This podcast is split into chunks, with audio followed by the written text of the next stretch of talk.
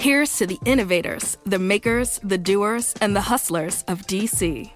With Facebook Elevate, you can grow your business, build your online presence, kickstart your career, or turn your passion of creating content into a reality.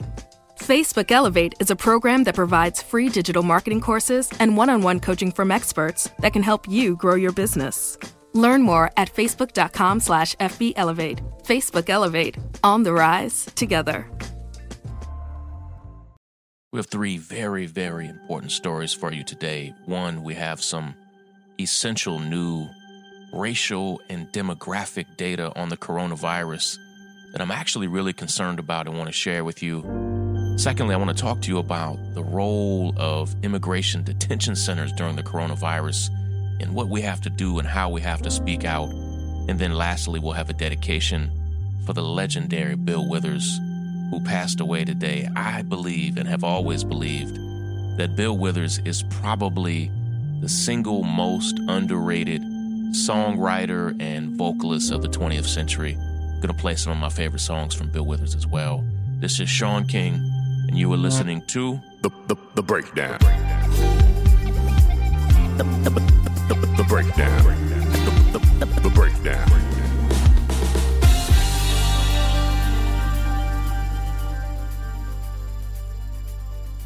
I absolutely knew this was coming, but I hate to see it. As the racial, demographic, and geographic data starts to come in on the coronavirus, we're learning that predominantly Black zip codes and communities are being crushed by the virus. And it's not that this is surprising, because our communities often have the highest rates of asthma, diabetes, hypertension, cancer, and others, but it's just disappointing and frightening. Right now, most states either aren't collecting racial data on the coronavirus or they're refusing to release it, but it's starting to come in, and what we see is disturbing. In Michigan, where African Americans represent just 14% of the total population, African Americans now represent over 40% of all coronavirus-related deaths. And this is a staggering amount of inequity. 14% of the population, but 40% of all the coronavirus-related deaths. In Detroit, we've already heard the head of the homicide division of the police department died of the coronavirus. He's a Black man. The commander of their jail, also a Black man, died from the coronavirus. The chief of police there is also sick. In my hometown, my home borough of Brooklyn, when we start to study the zip codes, it's no different. And it's not because Black people have a genetic disposition for the virus. That's racist. That's dumb. It really gets down to a convergence of institutional racism, systemic bias, housing, and economics. Let me explain. African American communities, by design and function, are consistently the most crowded in the country. Of course, this then makes social distancing very, very difficult. Furthermore, African Americans in New York and beyond consistently rely on public transportation. African Americans frequently don't have jobs that allow us to work from home and have one of the single most strained relationships with the American healthcare system of any ethnic group in the country. And when I say most strained, that's really an understatement. African Americans have a deep, ugly history of mistreatment and abuse from the American healthcare system that really can't be understated right now. From cruel, deadly experiments to downright neglect that continues to this very day. This historical abuse has created an intergenerational skepticism of the system that continues. It's prevalent everywhere, all over the country. And not only that, but African Americans are routinely underinsured and uninsured and don't always have the extra income for co-pays, prescriptions, deductibles, all these things that our system requires. And I know I'm beating a dead horse here, but I don't know what that saying means, by the way. I don't know why we're beating dead horses.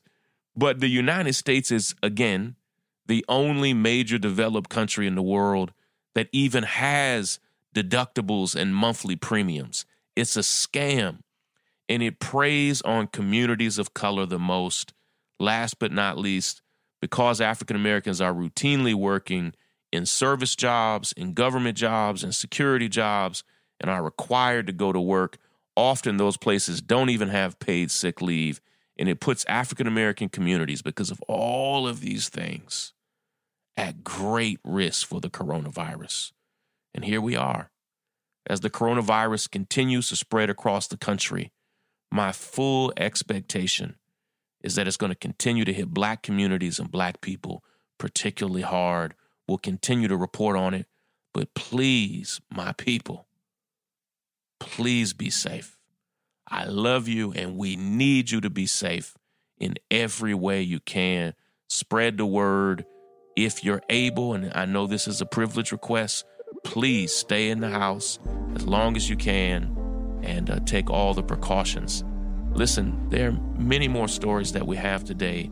Next, I want to tell you about the real brutal struggles of those that are locked in immigration detention centers right now, and in so many ways don't have the advocates and the advocacy that's necessary to get them out. I'll be right back.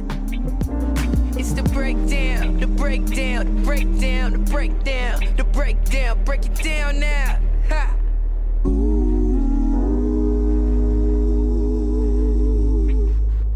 Right now, I'm hearing an increasing number of people fight and advocate for all of the people who are incarcerated in jails and prisons all over the country, including, of course, in Rikers Correctional Facility in New York. But as of today, nearly 40,000 immigrants, refugees, and asylum seekers are at increased risk of contracting the coronavirus because of the current punitive, draconian immigration enforcement regime of the United States. Despite calls for quote-unquote self-isolation, thousands of immigrants are herded into detention facilities, which, if we're being honest, are just jails in everything but name, except with often less access, believe it or not, to the outside world. We know the risk of infection increases exponentially in these lockups. The solution, the necessary solution to this crisis is simple. Release people who are currently detained and stop detaining people in the first place. This is about justice, yes, but it's also about keeping all of us safe. Civilian guards and administrators come in and out of these buildings every day, exposing detained people to infection and vice versa.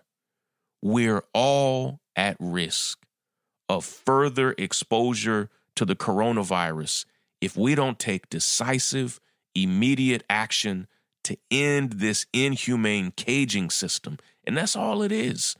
40,000 men, women, and children, all immigrants, are currently being detained because they came here seeking a better life, and it's ridiculous. Fortunately, and this is some rare good news right now, a recent poll of likely voters that was released just yesterday in a report by the Justice Collaborative and Data for Progress found bipartisan support for some of these solutions. 59% of all voters, including a majority, 53% of Republicans, would support an executive order instructing immigration enforcement to suspend new detentions of non-citizens. Let me say that again. 59% of all voters, including the majority of Republicans, say that they would support an executive order where Donald Trump says, listen, we're going to suspend new detentions of non-citizens. 51% of all voters support limiting the detention of newly arrived citizens and refugees who are awaiting a hearing. And 56% of voters support releasing elderly people from immigration detention. Here's the thing. The United States system of immigration, the laws, it's a part of our civil, not criminal legal system. This means that tens of thousands of people that are currently incarcerated in migration detention camps across the country are there for an alleged civil violation. It's not a crime. The grounds for their detention is not a violation of any criminal law or statute. I don't think people understand that. And the punishment for the violation, even if substantiated, is not imprisonment. It's deportation or removal from the country. There is no parallel criminal sentencing for any of this. Thousands of people are trapped in cages because they're accused of committing civil violations of immigration laws that almost everyone agrees are massively dysfunctional.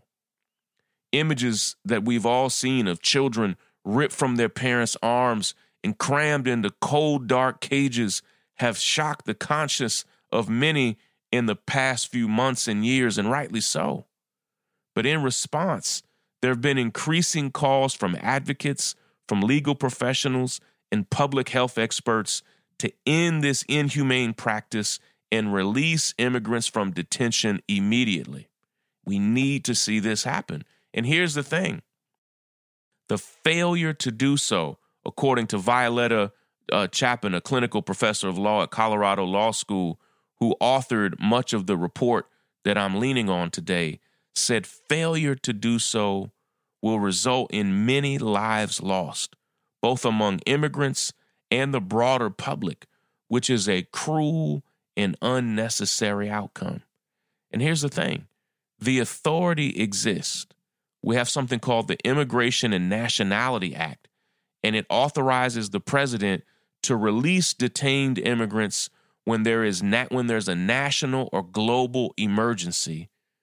And all of us can agree that the coronavirus pandemic is a global emergency. And as Chapin goes on to conclude in her report, she says, quote, just as we've seen an unprecedented move in the criminal legal system to release people, removing bail obstacles and granting early and compassionate release, we should likewise demand that the Trump administration immediately release the tens of thousands of immigrants detained in overcrowded immigration detention facilities. And that's the end of her quote. While some U.S. immigration courts have closed in response to the pandemic, others are still open and holding hearings for immigrants in detention, despite calls from judges, prosecutors, and immigration lawyers to postpone these hearings. Silky Shaw from the Detention Watch Network said, a coronavirus outbreak at immigration detention facilities is imminent if it's not already happening. Just recently, more than 3,000 physicians signed a letter urging ICE to release detainees while their legal cases proceed, particularly adults over 60 and pregnant women and people with serious chronic medical conditions that put them at higher risk to get the coronavirus. Dr. Ranit Mishori said, they're just there, like sitting ducks. And he went on to say, the window of opportunity is rapidly closing because we need to let them out before they become sick. Meanwhile, Immigration and Customs Enforcement is taking a radically different approach. On the very first day of California's shelter-in-place lockdown, ICE agents raided immigrant communities all over Los Angeles. And unlike other raids, this time they carried N95 medical masks to protect themselves. They also violated state regulations that ordered everyone to stay home except to do essential activities necessary to survive. In other words, they knew immigrants would be home and began raiding those communities. These masks that the ICE agents used are the very same personal protective equipment that made headlines recently due to extreme shortages that are endangering the lives of healthcare workers. Even the U.S. Surgeon General recently issued a statement requesting that N95 masks be safe for doctors, nurses, and frontline health workers. But here's what we learned. On March the 20th, ICE bid for 45,000 N95 protective masks to be used in their law enforcement and removal operations. in spite of severe shortages, the federal government appears to be choosing to prioritize masks for ICE instead of critical health personnel. And we're seeing this type of foolishness over and over again. ICE also has not announced any concrete plans for screening or mitigating or treating the virus in any of its detention facilities. It's frustrating. Instead of releasing nonviolent immigrants to their families or friends, ICE has ended all social visits to the facilities. And it's a cruel and inhumane way to treat people, and it's jeopardizing all of our safety. Now, for many incarcerated people, whether in jails or prisons or migration detention camps, COVID-19 is a potential death sentence. And immigrants detained in unsanitary and overcrowded conditions should be released immediately with a summons to report to court in the future. And it's imperative that we act and advocate for our immigrant sisters and brothers now, before it's too late. Sometimes in our lives, we all have pain, we all have sorrow.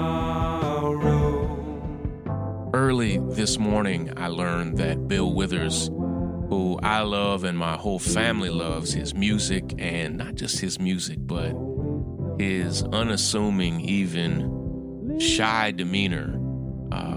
He's just a humble superstar, if there is such a thing. We learned that Bill Withers passed away, and it's a devastating loss for our country because we're already in an unbelievably hard time, but it's also a loss for his family. We don't believe at this time that he died from anything related to the coronavirus. But the truth of the matter is that the coronavirus has stressed our entire healthcare system. And so even though people may pass away from something not directly related to the virus, the system is stressed beyond its capacity in so many ways. And we have no idea the impact that that might have had on the death of Bill Withers or other deaths that we've seen here over the past few weeks. And so many of our legends and stars and cultural icons have passed over these past few weeks and months. It's been a hell of a 2020. But I encourage you, and we're going to play some Bill Withers jams as we close today. I encourage you to listen to the music of Bill Withers. You may not know him by name, and that's in some ways by choice. Bill Withers rarely did concerts, rarely did public performances. I really honestly think he could be as well known as Stevie Wonder or Marvin Gaye or anybody else had he chosen that life. And as soon as you search the name Bill Withers on YouTube or on your iPhone or Android or anywhere else, you'll be like, oh, wow, I had no idea that all of these songs that I've heard my entire life came from this one man. He also has a documentary that I believe is still on Netflix that I would love for you to watch. Just type in Bill Withers. I think it's called Still Bill. And just check it out. It's a profound documentary about the life of a man who had a once-in-a-generation talent, but just like keeping to himself. We're going to play some jams for you. Willis, our senior producer of this podcast, has been deeply impacted by the music and life and swag and style of Bill Withers, and I've asked him to play a montage here of some of his favorite Bill Withers songs. Take care, everybody. When I wake up in the morning, love, and the sunlight hurts my eyes, and something without warning, love, bears heavy on my mind. Then I look at you, and the world's all right with me. Just one look at you, and I know it's gonna be a lovely day.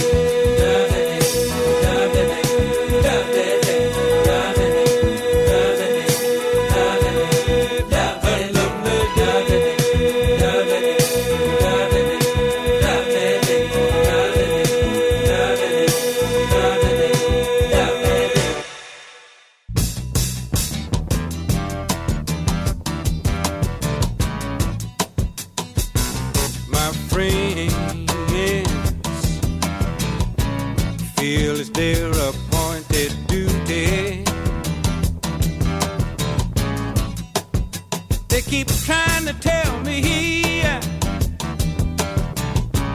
all you want to do is use me.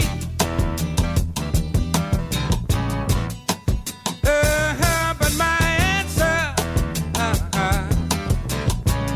ain't all that use me stuff. Either I want to spread the news that if it feels it's good getting used, oh, you just keep on using me until you use me up. Ain't no sunshine when she's gone. It's not warm when she's away.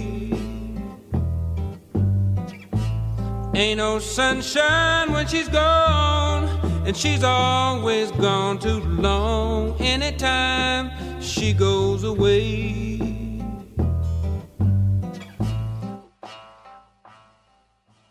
Mm-hmm. Mm-hmm.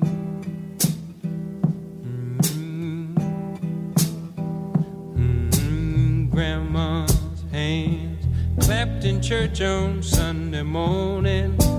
Grandma's hands played a tambourine so well. Grandma's hand used to issue out a warning. She'd say, Billy, don't you run so fast. Might fall on a piece of glass. Might be snakes there in that grass. Grandma's hand. Grandma's hand soothed the local unwed mother. Grandma's hand used to ache sometimes and swell. Grandma's hand used to lift her face and tell her, she'd say, baby, Grandma, understand that you really love that man. Put yourself in Jesus' hands, Grandma's hand.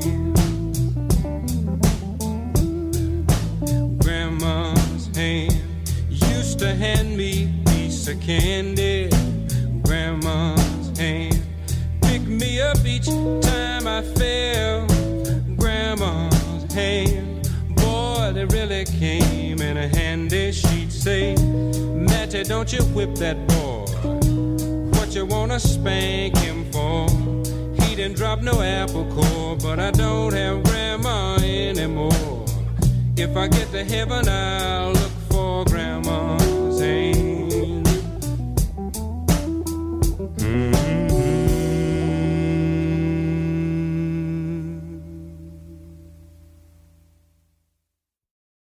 Whether you host a nightly dinner party for 2 or 5, keeping your eating and dining area clean helps keep your mind on the dinner party and not on the cleanup afterwards.